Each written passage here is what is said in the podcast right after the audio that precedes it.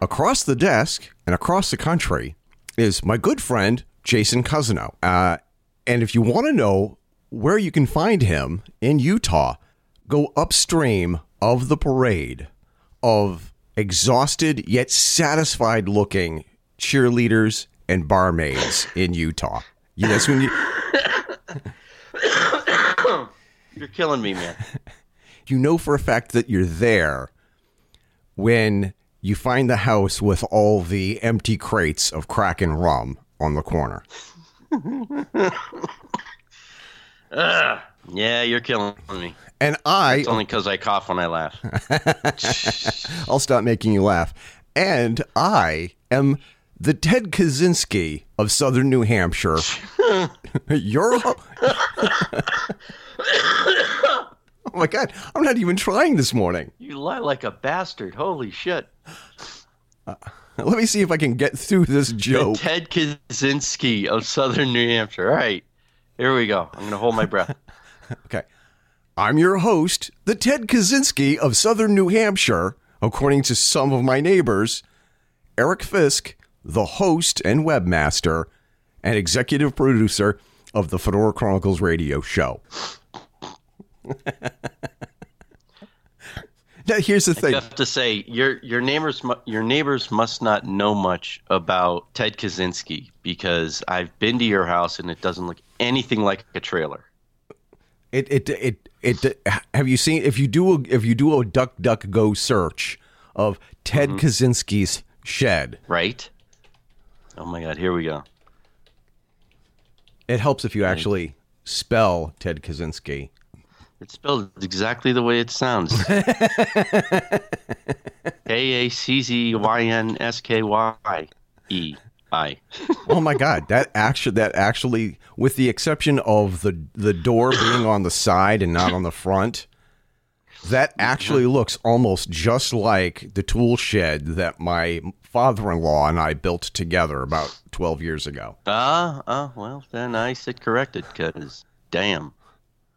What's amazing about Ted Kaczynski's shed is that it was the ultimate magical prop, because out of that shed that he was apparently living in, which was, 12 feet by 10 feet in size, they pulled 780 million tons worth of documentation and his various writings on whatever topics. He, just like me, he must have had about 1,000 pages of unfinished documents. Maybe 5 or 6 of them were actually completed.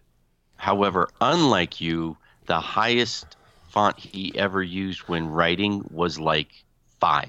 Yeah, something like that. Oh my God, they seriously pulled like something ridiculous. Like it was like 180,000 pages worth of manifesto and stuff out of that little teeny tiny shed. Right. And you gotta realize that he was actually sleeping in the pinnacle, or the top, the roof, the triangular part of it. You know, they need to have his shed on those teeny houses show. Yeah, tiny homes. That's what they need to do. They really should. For the ultimate in storage, we bring you Ted Kaczynski's shed, where he lived for 4 years. But as you can see, plenty of workspace down in the bottom. But the only time when I bomb is with an episode of the podcast that wanders all over the place. Yeah, so. But that's not all just your fault, though. So let's just fill the listeners in on what's going on this morning. Last week, you and I recorded an episode. We did an hour and 45 minutes. And we got on one topic. And we accidentally started talking about COVID again, and it turned out that what was supposed to be like just 45 minutes turned out to be like an hour and 45 minutes. And I really care about the quality of this podcast, so I took the best 35 minutes. It's now a Patreon exclusive, and it's only $1 a month. You can listen to our rough cuts. You can listen to the podcast before everybody else. You can listen to episodes that nobody else can listen to. Right now, it's only on Patreon, but we are also going to have an OnlyFans page, where OnlyFans is not just for amateur porn. They also have... No. Go ahead. remember for a while there, they wanted to get rid of all of the pornography on their site. And then some genius somewhere said, it's how much of our site? Yeah.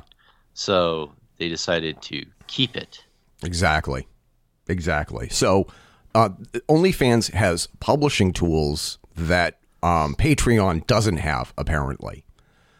So as soon as I take care of some LLC stuff and some banking stuff, we'll be able to put the episodes, some of the other exclusive stuff, also on OnlyFans as well.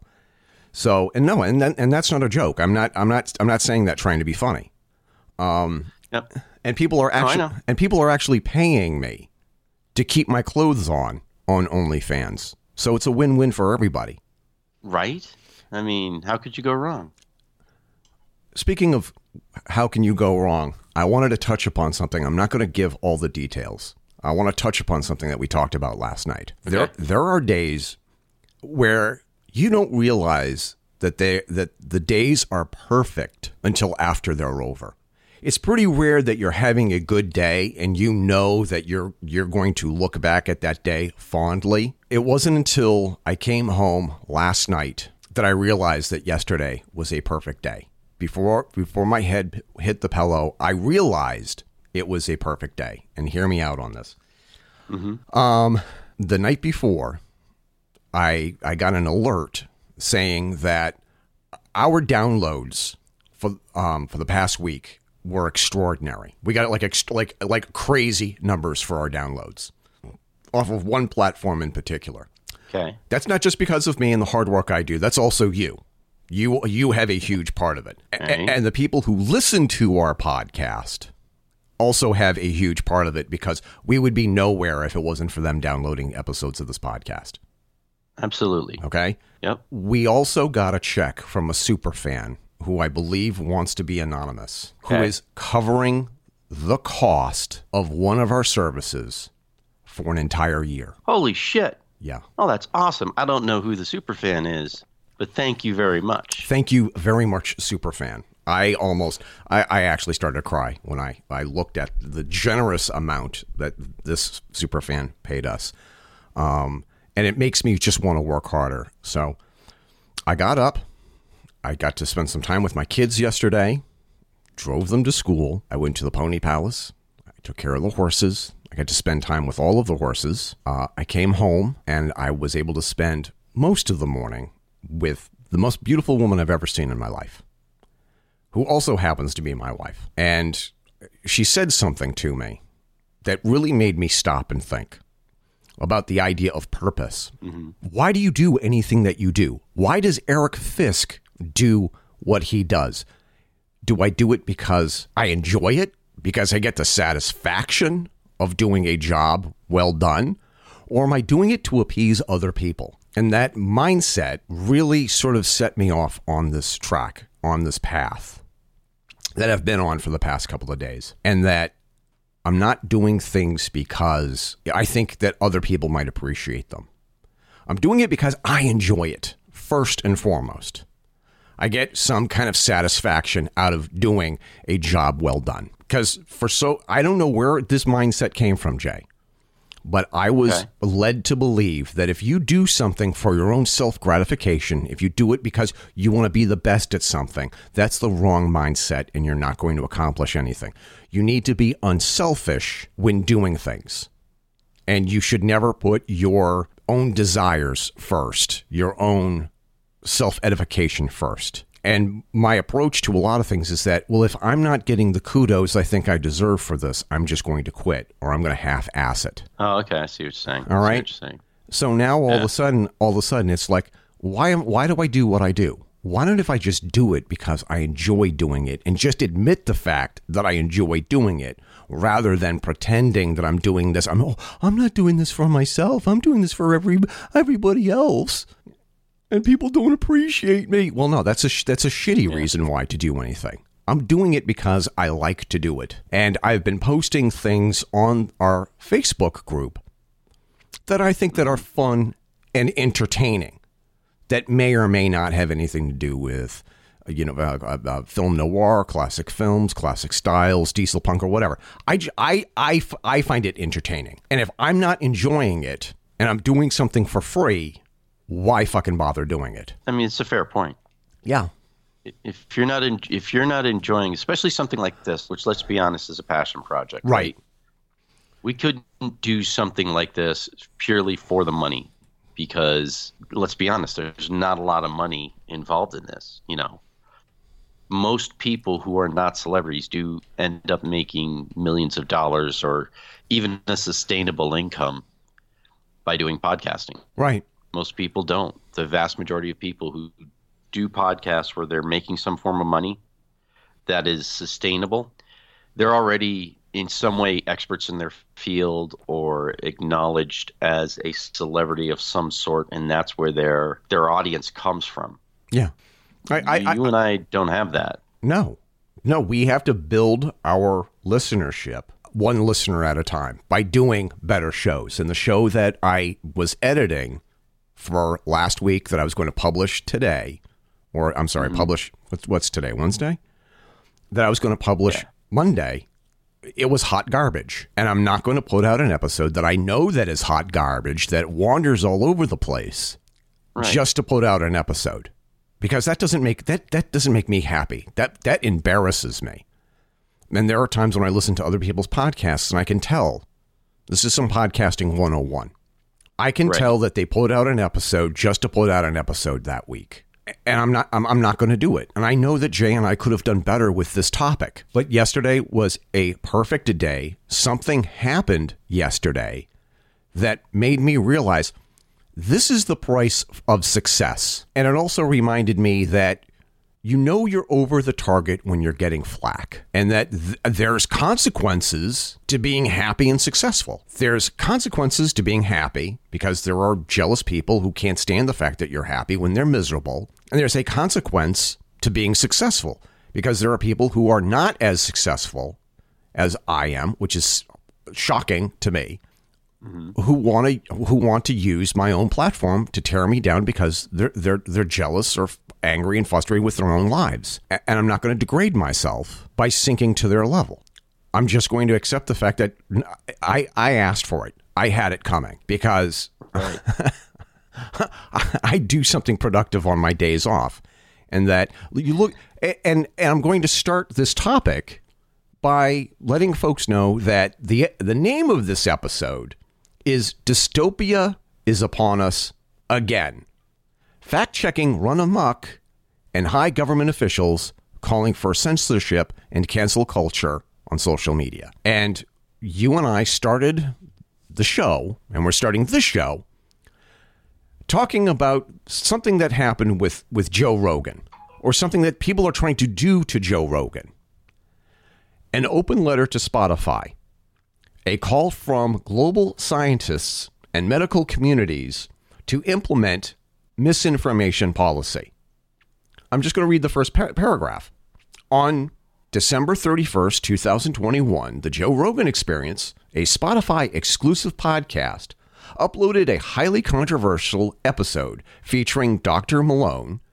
The episode has been criticized for promoting baseless conspiracy theories, and the JRE has a concerning history of broadcasting misinformation, particularly regarding COVID-19 pandemic. By allowing the propagation of false and societally harmful accusations or assertions, Spotify is enabling its hosted media to damage public trust in scientific research and sow doubt and credibility in data-driven guidance offered by medical professionals.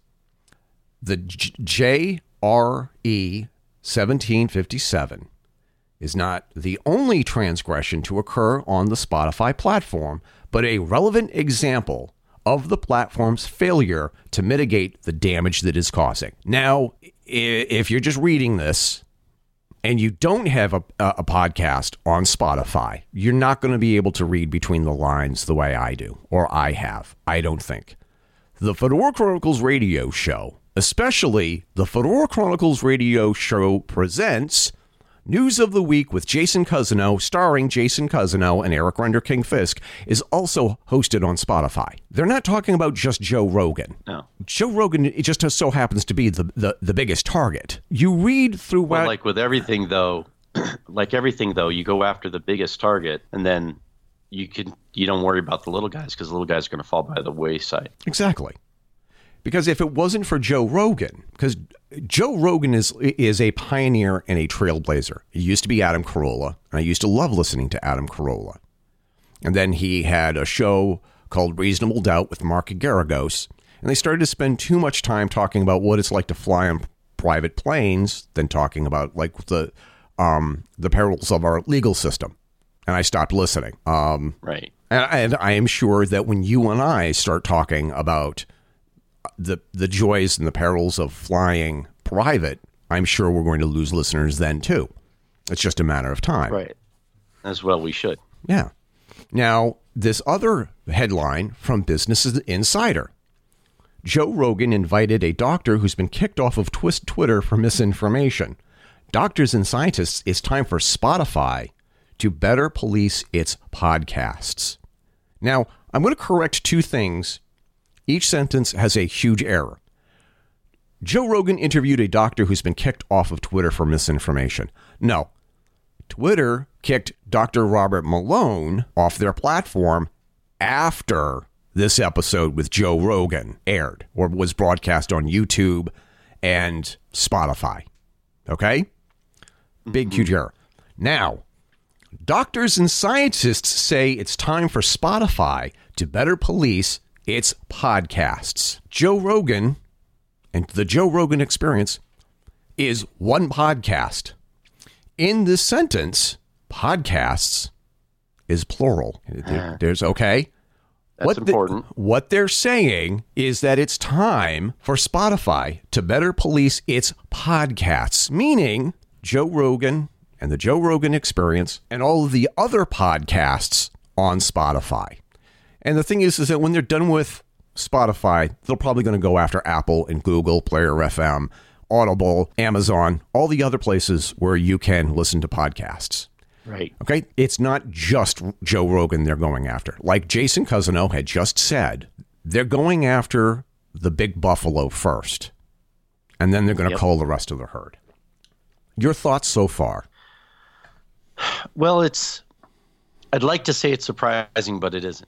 Right, because they're out there, you know, these quote unquote doctors and alleged scientists are out there saying you can't question the science, which is antithetical, to the very heart of science, which is to question everything. If your studies, if your practice, if your expertise is scientific and cannot withstand the scrutiny of someone else looking into it, then what you are is a sham.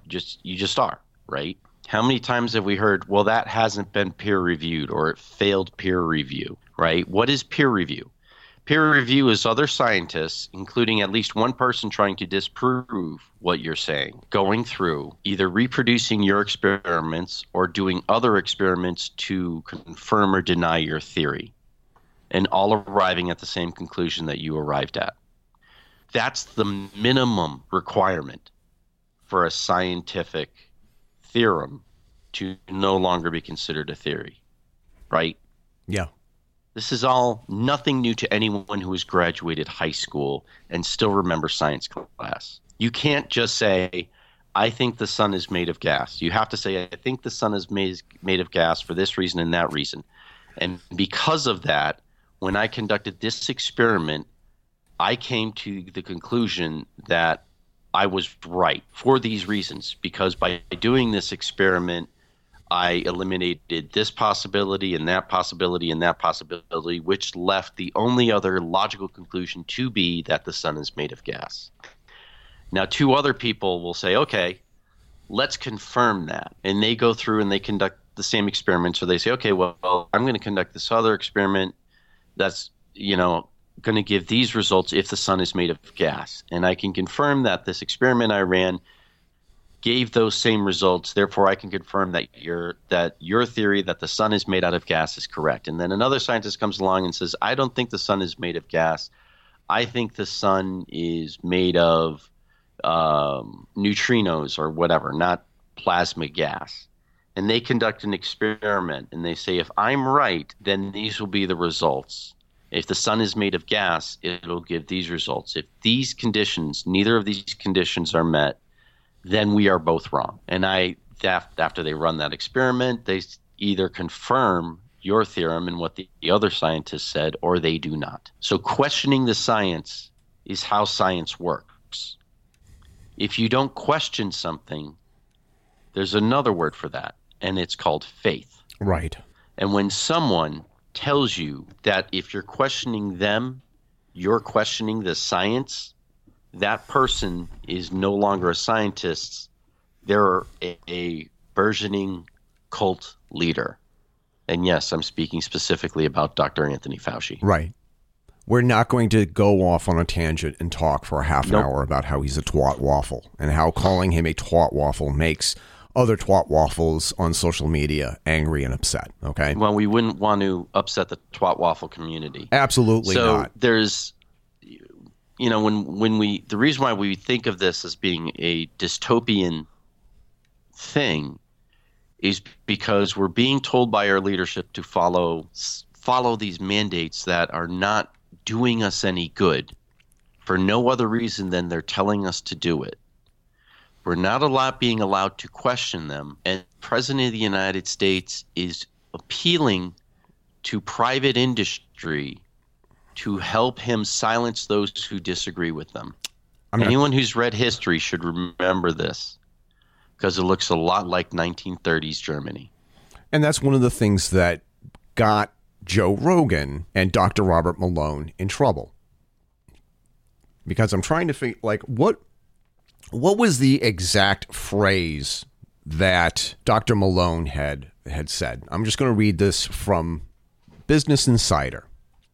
270 doctors, nurses, scientists, educators, and podcasters signed an open letter calling on Spotify to mitigate the spread of misinformation on its platform following the episode of Joe Rogan's popular podcast, The Joe Rogan Experience. Jesus, is this a commercial for Joe Rogan or what? Rogan, who signed an estimated $100 million exclusive deal with Spotify in 2020, recently interviewed Robert Malone, a medical doctor who claimed U.S. citizens have become, quote, hypnotized into wearing masks and getting COVID-19 vaccines due to a concept he called mass formation psychosis. Psychology experts said there is no evidence of Malone's claims, and the phrase mass formation psychosis does not exist in the American Psychological Association Dictionary of Psychology. And I'm going to get back to this in a second, Jay. The open letter from the medical community, this is something else I'm going to have to correct, said that Spotify allowing the Joe Rogan Experience to air Malone's unchecked claims could damage public trust in scientific research and sow doubt into the credibility of data-driven guidance offered by medical professionals. Rolling Stone first reported on the level. That's the third thing that I have to address here. Now, here's one thing. You'll notice that a lot of the podcasters who have signed this letter, and I skimmed through the signatories, the people who signed this, okay? If your podcast sucks and you're jealous of Joe Rogan, and the fact that nobody is offering you a $100 million exclusive deal with Spotify or any other platform, aren't you going to try and like strike back against Joe Rogan? Like, and somehow some other lesser perpetual juveniles have attacked me in the past couple of weeks or the past couple of days? Why, if you're a podcaster, why would you sign this? The only reason why you'd sign it is if you're getting something out of it. You're either getting more clicks driven to your podcast or you're fulfilling a political ideology, right? You're helping your team win. Right. Now, right? Yeah. Go ahead. Now, Dr. Robert Malone is not the first person to talk about the concept of mass formation psychosis. back in the 60s, during the height of the Mad Men era, Madison Avenue, somebody published a book called The Medium is the Message. I'm just going to look this up real quick. The Medium is the Message is a phrase coined by Canadian communication theorist Marshall McLuhan, and if I mispronounce his name, take a shot, and the name of the first chapter of his Understanding Media, The Expressions of Man, published in 1964. I read this book when I was a graphic design student about 10 years ago. And this, now I also read excerpts of it a couple of years earlier, and this fucked me up. Why does everybody seem to think that McDonald's serves great food? Okay? Why did people seem to think that wearing bell bottoms, polyester plaid bell bottoms, was such a great idea in the 1970s? You look at all the trends and all the fads, and you have to ask yourself, why is everybody convinced that this is such a great idea? Why does everybody seem to think that this person's music sucks? I'll take Katy Perry as an example. Katy Perry is not a great singer. She writes great lyrics, but screaming into a microphone, huh? She doesn't. Jake, she's not the writer. Go ahead, Jake. Oh, please, just help me here. I'm trying to be nice. Sorry, go for it. Give me a nugget. Give me something. Yes, Katy Perry is a talented writer. She is, okay. I'm pretty sure that she was bragging about writing the song Fireworks. But the thing is Katy Perry really a good singer? Was Britney Spears a good singer? You go through the entire list of all these fads and trends. You look at things. Why do some things take off and other things don't? Like Beanie Babies. Why did Beanie Babies take off? Because somebody somewhere told you that these things were popular. And I know that feminazis, as Rush Limbaugh used to call them, are going to jump up and down on me when I say this. You look at these performers, these singers, as it were, these performers. You look at somebody like Katy Perry. Katy Perry is not popular because she's a terrific singer or her lyrics are any good.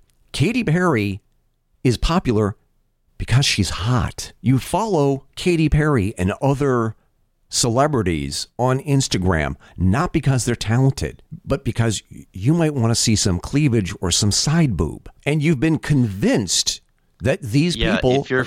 If you're following a musician on their Instagram, you're not hearing anything. Seriously, think about that. Yeah. The reason why you follow Britney Spears on Instagram is because you want to see more topless photos of her cupping her bare breasts and maybe getting to see a little more nipple or something like that. If you're a grown man following Britney Spears, that's the only reason why you're following her. Same thing with Katy Perry. Same thing with like Billie Irish, I think her name is. I don't know. This is how old I am. I don't know the proper way to pronounce these people's names. If I mispronounced her name, take a shot. We are convinced that certain things are popular and cool because of what Dr. Malone calls mass formation psychosis. You've been convinced to believe something is true because it's been repeated over and over again with passion. Right. Okay. We were led to believe that cloth masks would prevent the spread of COVID. Cloth masks do not prevent the spread of COVID effectively. KN95 masks or N95 masks. We were told that those masks would stop COVID dead in its tracks. I wear those masks and I caught COVID anyway. Yeah. We are being, you go on the media and we're being inundated by the message that if you want to be a good citizen, you need to get the shot, you need to get the jab. Now, how come nobody is speaking out against this? I'm going to play this clip here, and I'm going to try and clue some of you in here. It is brought to you by Pfizer. CBS Health Watch, sponsored by Pfizer. Anderson Cooper 360. Brought to you by Pfizer. ABC News Nightline. Brought to you by Pfizer, making a difference. Brought to you by Pfizer. CNN Tonight. Brought to you by Pfizer. Early Start. Brought to you by Pfizer. Friday night on Aaron Burnett Out Front. Brought to you by Pfizer. This Week with George Stephanopoulos is brought to you by Pfizer. This weather report brought to you by Pfizer. Today's countdown to the royal wedding is brought to you by Pfizer. And now a CBS Sports Update brought to you by Pfizer. Meet the Press Data Download brought to you by Pfizer. This portion of CBS This Morning sponsored by Pfizer. Have you had enough? On how to find the hidden sugars in the American family diet. Sponsored by Pfizer. Now, Pfizer is sponsoring the news.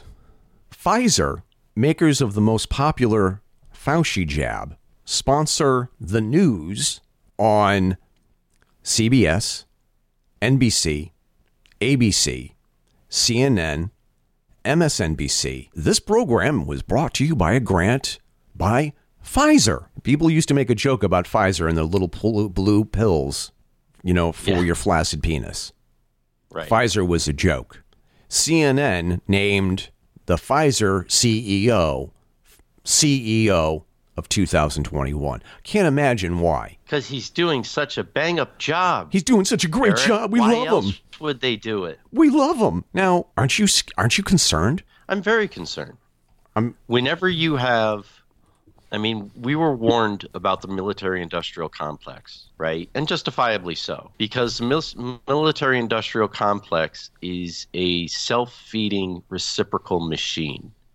The government relies on the military-industrial complex. The military-industrial complex relies on the government, right? There's a closed loop there.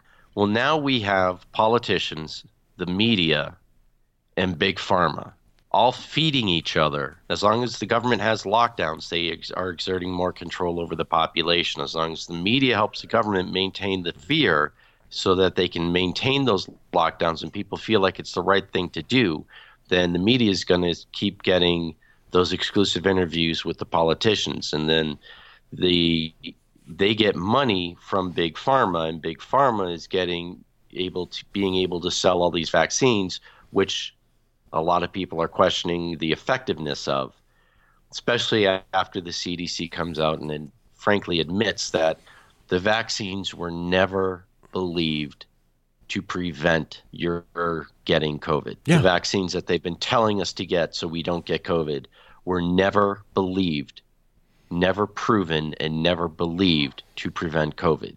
It was all there purely to make when you got COVID easier to deal with. Which is a fine thing, don't get me wrong. But making you less sick of something from something, is that really justification for shutting down our economy, trashing our economy? Is that really justification for the vitriol you see between people who are or used to be friends because someone's getting vaccinated and someone isn't? The whole thing about this, what is it, mass formation psychosis is that very premise. You create an other. You vilify that other in order to accomplish what you want to accomplish. It's right out of the Nazi playbook. It really is. Joseph Goebbels. Right. Propagandist. Goebbels pioneered it. Right. He's the one who basically effectively proved it, really, with what they did. It's the same thing that's happening now. Oh, absolutely. Now, to be fair, our media's been following Goebbels' playbook since the 1940s. They really have. That's what our advertising executives have studied because it was effective. So they've done all of these studies and stuff like that. Well, now they've learned they can start leading people around by the nose because people, for the most part, do not think for themselves. I want to keep this on track by reading this link that I found. I think it was 2 days ago. And this is from the Rasmussen reports. COVID-19, Democratic voters support harsh measures against unvaccinated. Nearly half, 48%, of Democratic voters think federal and state governments should be able to fine or imprison individuals who publicly question the efficacy of existing COVID-19 vaccines on social media, television, radio, or in online or digital publications. I'm just going to interject here, including especially the Fedora Chronicles and the Fedora Chronicles radio show. Only 27% of all voters, including just 14% of Republicans and 18% of unaffiliated voters, favor criminal punishment of vaccine critics. 45% of Democrats would favor government requiring citizens to temporarily live in designated facilities or locations if they refuse to get a COVID-19 vaccine. Such a policy would be opposed by a strong majority, 71% of all voters, with 78% of Republicans and 64% of unaffiliated voters saying that they would strongly oppose putting the unvaccinated in, quote, designated facilities. These are friends and neighbors of yours and mine, and you, our listener, who say that federal and state governments should be able to fine or imprison individuals who publicly question the efficacy of existing COVID-19 vaccines on social media, television, radio, or in online or digital publications, especially the Fedora Chronicles and the Fedora Chronicles radio show, with News of the Week with Jason Cousineau, starring Jason Cousineau and Eric Fisk. We must put them in camps and keep them away from us. They are dangerous. They are a danger to our society and to our way of life. Exactly.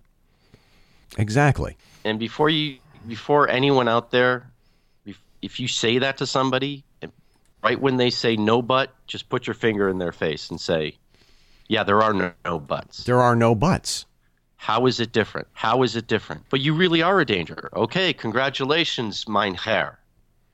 Exactly. You are a wonderful party member. Congratulations. Yeah. It's scary how you do that, that accent. That makes me feel... In my defense, I just recently watched Casablanca again. So. Oh, okay. All right.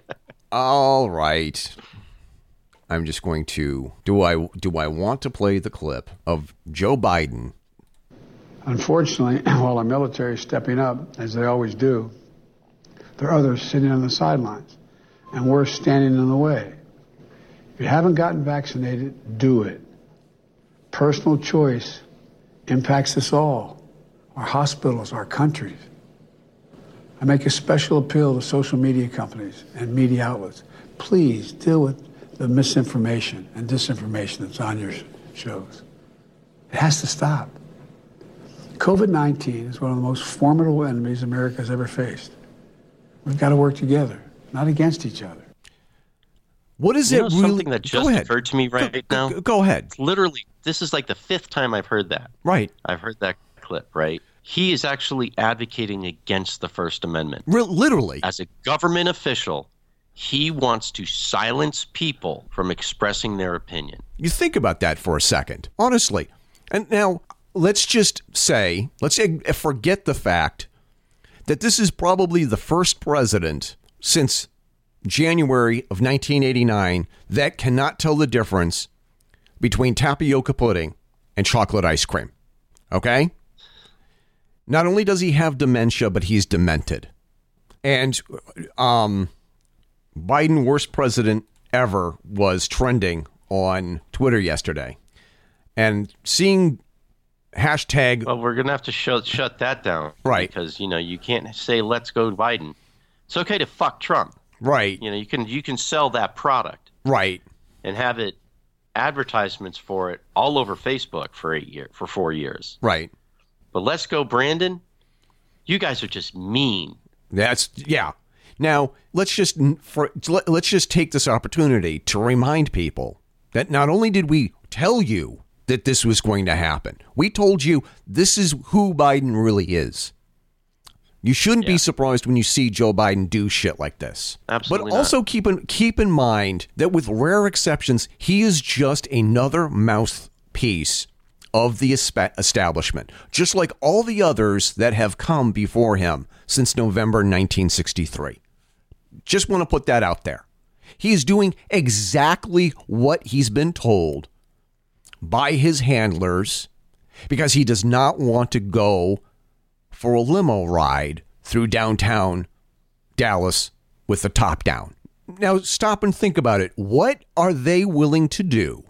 What are they willing to do to shut me up? What are they willing to do to shut Joe Rogan up? I just read you almost half of all Democrats who vote are in favor of criminalizing criticism against the government's response to COVID-19. And they want to criminalize anybody who speaks out against the Pfizer vaccine or any of the other vaccines. How does that not terrify you? What if you are somebody like Dr. Malone and you have more than 30 years experience and you say there's something wrong with the vaccines? We should not be vaccinating everybody. We should be using other precautions. And by the way, whatever comes after Omicron, because what's happening now is that the virus is now mutating to a weaker strain. It's more contagious, but it's less deadly. Because apparently nobody has died from Omicron yet that I know of. And if I'm wrong, correct me if I'm wrong. But this is... We have no problem with retractions. We're not trying to say we have a 99% accuracy or anything in terms of predictions. Now, tomorrow, January 20th, Joe Biden will have been president for an entire year. Tomorrow, or yesterday, or whenever you get to hear this episode, Joe Biden will have been president for an entire year. Are things better or are things worse now that Biden is president? That's for the listener to decide for themselves. And hold on. I want to add this caveat in there. At least Trump isn't president does not mean that you're in a better place. Is your dollar worth more? Because, you know, you being unhappy with who's in the White House, clearly we're not happy with who's in the White House. But just because Donald Trump takes over tomorrow does not mean that the world's suddenly going to be better and all the angels are going to be singing and the tides will roll back and climate will begin to heal. Oh, wait, I'm sorry. That was the different president that said that. Anyway, just because a new guy's sitting in the White House doesn't mean my life's going to get better. They have to do things and they have to make things better. So don't just sit there and say, well, Trump's not in the White House. Because if nothing's changed, if your life isn't better, then the president's not doing a good job. Exactly. Plain and simple. Not a hard question for people to ask and answer on their own. Figure it out for yourself. Think about it for a second. And here's the other thing. Is there any doubt in your mind, Jason, that this is going to be a platform during the midterm elections? Now, you and I have this gentleman's bet. A couple of weeks ago or a couple of months ago, we really doubted whether or not Joe Biden was going to be in office long enough to do his first State of the Union address or do the State of the Union address for 2022. OK, if he makes it, I think I already owe you a bottle of Kraken rum, because I think that you and I bet you that he wouldn't make it to Christmas in the White House. You said that he would. Yeah, you said he wouldn't make it to his first State of the Union, basically. You thought he wouldn't even make it to Christmas, and I thought he's not going to make it 4 years. All right. I am willing to make another bet. Oh, boy. Here we go. Okay. I think that one of the campaign promises that Democrats are going to make during the midterm elections between now and the first Tuesday in November, one of the biggest campaign promises Democrats running for Congress and Senate and for governor and dog catcher, tax collector, building code enforcement officer, sheriff. I'm willing to bet that there is going to be a handful of Democrats who are going to say, if elected, I will make it a state or federal crime to question the government and their handling of COVID. Okay, wait a minute. Say that again? I am willing to bet that there will be a handful of people running for office or running for re-election who will run on the platform that they will, once they are elected, one of the first things that they will do when they get into office is that they will criminalize criticism, online criticism of the government's handling of COVID, any criticism of Fauci, or any criticism of the vaccines. Let me just go back here and just read this again here. I think that this is what I just wanted to make sure I had recorded that. Right. Okay, continue. You did record that. No, I didn't, actually. I should have, though. Okay. I was making a joke. Because here's the thing. Let's go back to this. Democratic voters support harsh measures against unvaccinated. Nearly half, 48%, of Democrat voters think the federal government and state governments should be able to fine or imprison individuals who publicly question the efficacy of existing COVID-19 vaccines on social media, television, radio, or online digital publications such as the Fedora Chronicles.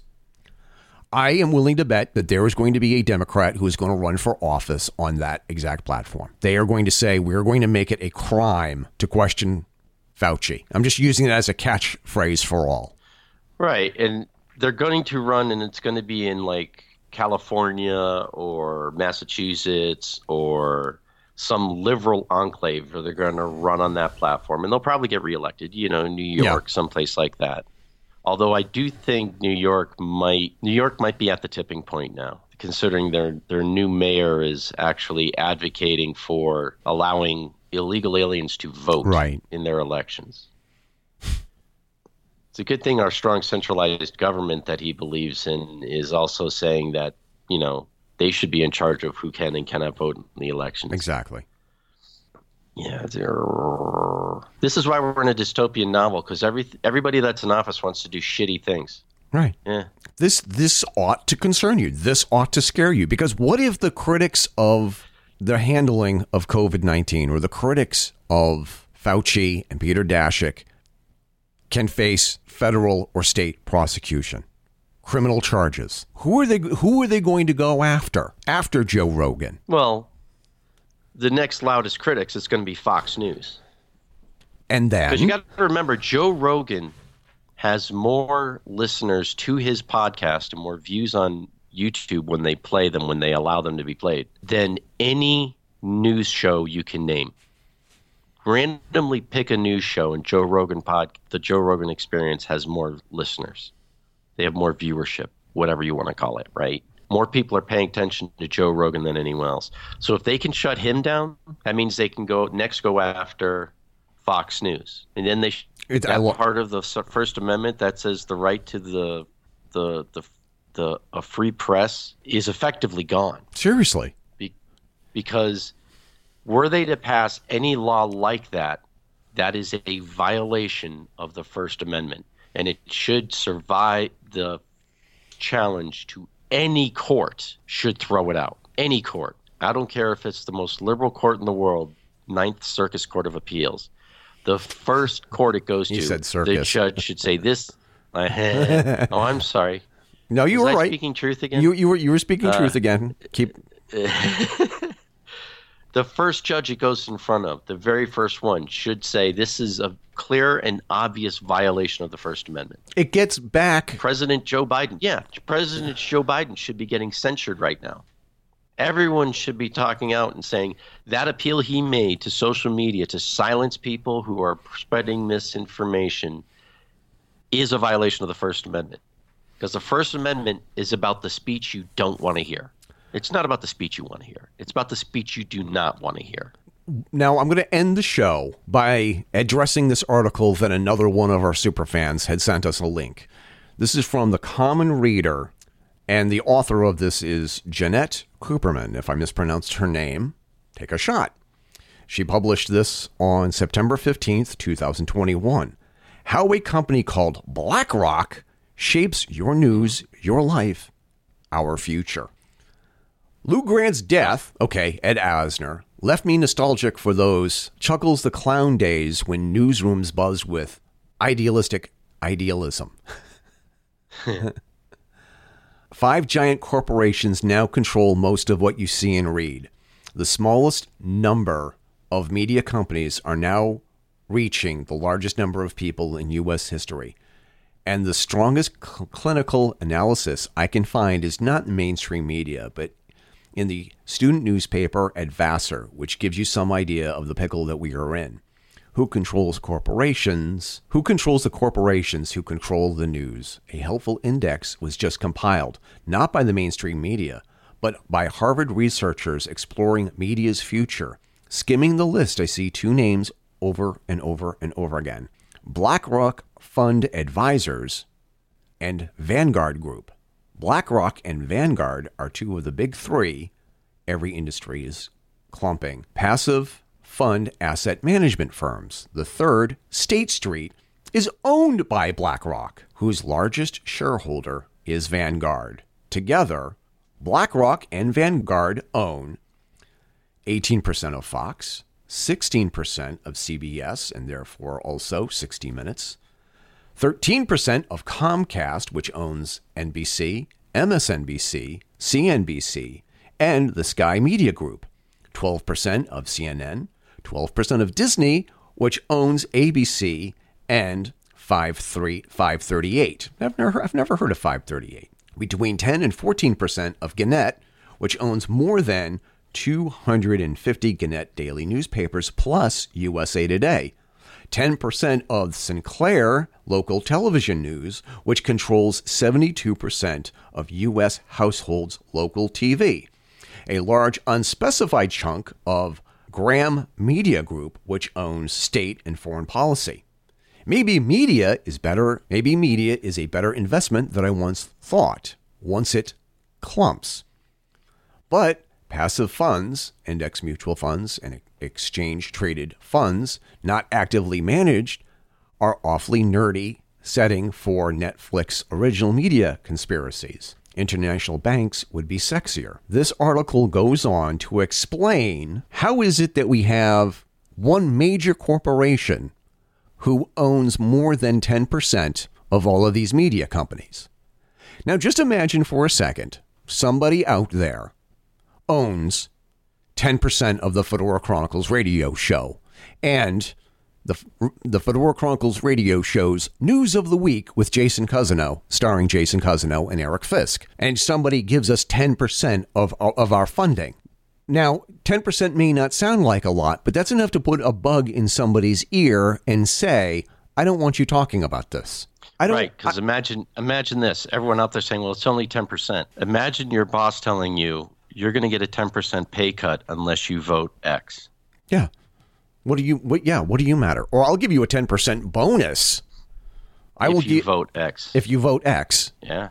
Couple this all together, and we're starting to see this trend. We're seeing a giant corporation that is literally making hundreds of millions of dollars each month, billions of dollars each year, pouring money into ABC, NBC, CBS, CNN, all the other major news networks, including NPR. So you have Pfizer, who is funding all of these news shows. They're sponsoring these news shows. And then you look at BlackRock. This sounds like a wild, crazy conspiracy theory, but now it's conspiracy fact. Well, no, it sounds like a dystopian Shadowrun type future. Now, Shadowrun's a very geeky thing to mention, but trust me, it all works together. Basically, It's the beginning of a cyberpunk dystopia.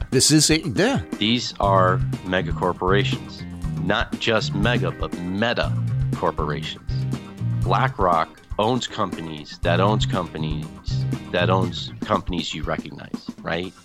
So they are a meta corporation, and I'm not talking about Facebook's new name. I'm talking about genuine meta corporations whose properties total in the trillions of dollars. And they basically are on their way to controlling our governments and our world. Everything you see, everything you hear, your internet, what you can and cannot access on the internet, unless you're some sort of hacker. And trust me, it's not a world you want to play in unless you're good enough to play in it. Everything is controlled by a company. The company, your browser, that makes your browser can control what you access, the way they handle their cookies, the operating system you use. They all can control everything. And companies like BlackRock are that cyberpunk dystopian mega corporation that are what's injuring to us right now. We are in the opening chapters of a dystopian novel. We certainly are. And I thought it would be funny if I could play some of that funky 70s jazz in the background, sort of to illustrate how we're being screwed. Yeah. Wow. And then I thought to myself, no, wait a minute, this is grossly inappropriate, especially for this topic. And I also realized I don't know who owns the copyright to that music, so I don't want to strike against us by Facebook. Right? Because you know that they get in trouble. And here's the scary thing. When I put an episode of the Fedora Chronicles radio show out on the internet, and you can actually listen to our podcast using the Facebook app on your mobile phone, what they do is that they scan the music that's uploaded via the RSS feed. I don't even have to upload it. It reads the RSS feed, sees that the Fedora Chronicles radio show has a new episode. And they reach out and they grab it, and they scan it for copyright infringement of other people's music.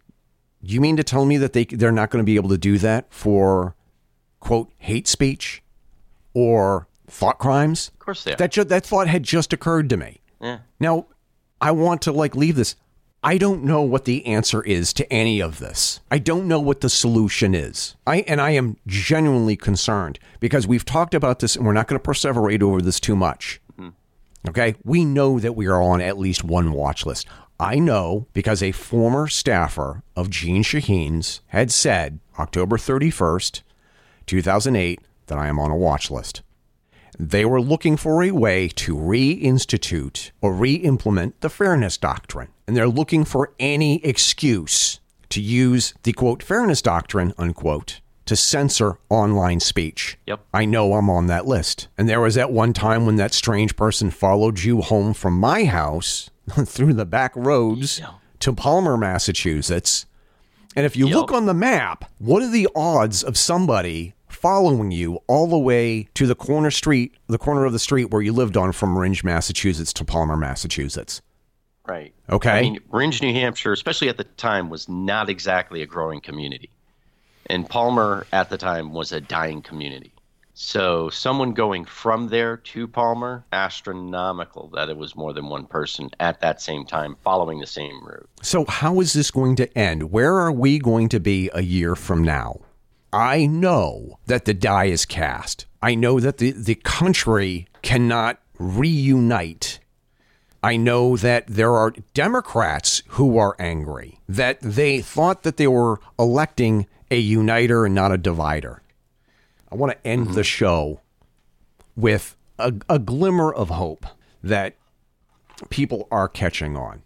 And I do have to say that if Tulsi Gabbard runs for president on the Democrat ticket in 2024, depending on who the Republican candidate is and who else is running, there's a really good chance I'm going to vote. I'll end up voting for her. I want to play this clip by Tulsi Gabbard here. This is the only hope that I have left in democracy, that people like her are starting to wake up. I supported Joe Biden, and millions of other Americans voted for Joe Biden because he promised to unite us. He promised to bring us together, to end the divisiveness. Sadly, not only has he failed to do this, he has betrayed us all by pouring fuel on the fires of divisiveness that are tearing our country apart. Now, Biden compares those who disagree with him to racists, traitors, to enemies of bygone eras. And Biden now has his attorney general targeting millions of Americans as domestic terrorists. We face an elevated threat from domestic violent extremists. That is, individuals in the United States who seek to commit violent criminal acts in furtherance of domestic, social, or political goals. Domestic violent extremists are often motivated by a mix of ideologies and personal grievances. We've seen a growing threat from those who are motivated by racial animus, as well as those who ascribe to extremist, anti-government, and anti-authority ideologies. So if we allow this to continue, our country, the country that we love, the land of the free, the home of the brave, it'll be unrecognizable and it'll be lost forever. That's some pretty powerful stuff right there. How can you not vote for someone who's saying, vote for me, and I actually want to reach across the aisle. I actually don't want to vilify the other side because they may actually have a fucking point. Yeah. How can you not want to vote for that person? Now, if I vote for Tulsi Gabbard, I'm going to be completely honest. It's because of her genuine desire to unify the country again, not because I agree with her policies. Yeah. I honestly think it's more important for us right now to have someone who's truly a unifier and not a lip service unifier who basically says, vote for me, and when I get in office, I'll make sure everyone agrees with me or else. But someone who have a say. I want to make sure we understand each other and give each other's perspective actual weight. Yeah. That is the kind of leader we need. I can disagree with her policies because I can vote for that because that's more important to me than the policies that she wants to put through. Yeah, because the thing is like if other Democrats don't start waking up and realizing what this decisiveness is doing, not only to the country, but also to their party and their media darlings, something awful is going to happen. And I'm not just saying that we're going to elect another Trump. I'm just going to say that something worse is going to happen. Right. Something worse is going to happen if the Democrats keep going down this road with cancel culture and wokeism and this crypto-fascist. Well, hold on. You can take all of those buzzwords out. It's us versus them.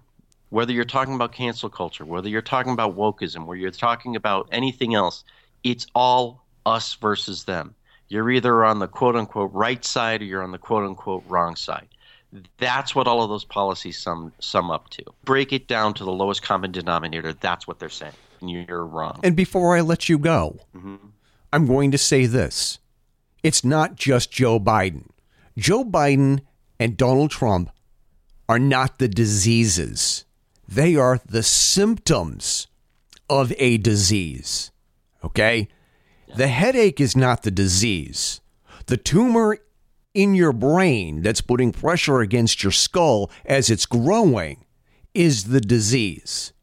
There is no painkiller. You can't take Bufferin and Advil and Scotch in hopes that the headache will go away. The headache will go away for only a short period of time.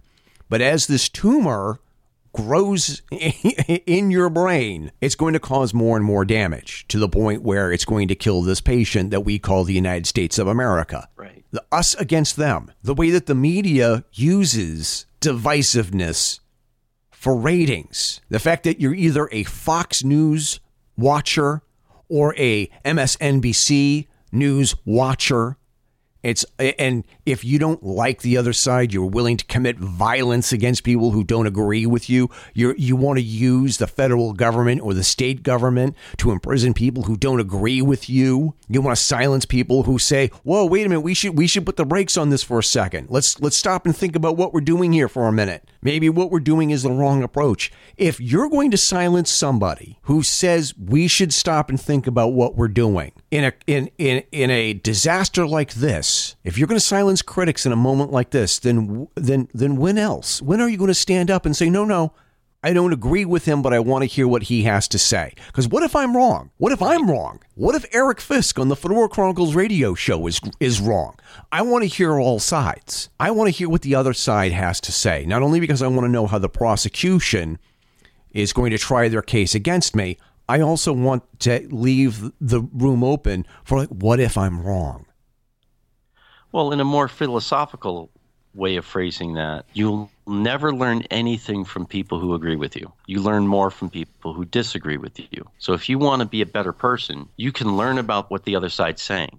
You can listen to them. You can even say that they have a point and that they have a valid point and still disagree with them. Just because the other side has a point doesn't mean you don't have a point as well. But the very concept that if you don't think the same way as someone else, that they're not worthy of having in your life, it says more about you than it does about them. And it's nothing good. Jay, thank you for letting me do this episode over again with you. I think that really says a lot about you and your dedication to perfection or doing things better. And I really thank you. I'm glad you noticed it when you were editing through. I mean, if we don't catch it, it's better we catch it than the listeners catch it, and they're like, the guys, I mean, it's one thing if we go off topic a little bit, but if we're too far off topic and not able to wrangle ourselves. Yeah, that's a problem.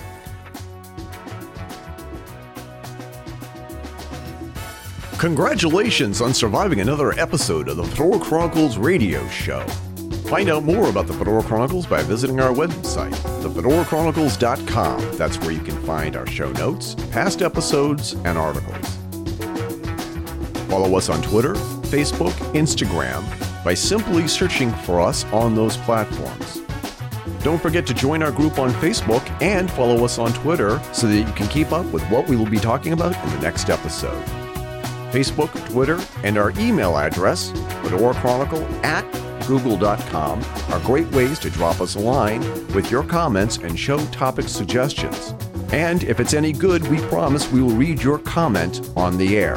Support the show by contributing to our Patreon page, patreon.com/Fedora Chronicles. For a mere $1 a month, you get early access to the podcast, updates on what we're doing, and for $5 a month, you get all that and a t-shirt and coffee mug of your choice. Terms and conditions apply. Thank you to all of our listeners who are already contributing. You can also support the show and show off your incredible, impeccable taste by buying our merch at Zazzle.com/store/Fedora Chronicles. The theme songs for the show are Royal Flush and Black Cabaret by Olive Musique. All other music on the show is listed on the show page and has been provided to us by Premium Beats from Shutterstock. Copyright The Fedora Chronicles 2020, all rights reserved. On behalf of my co-host Jason and I, this is Eric Renner King Fisk signing off and reminding you to keep your chins up and your fedoras on.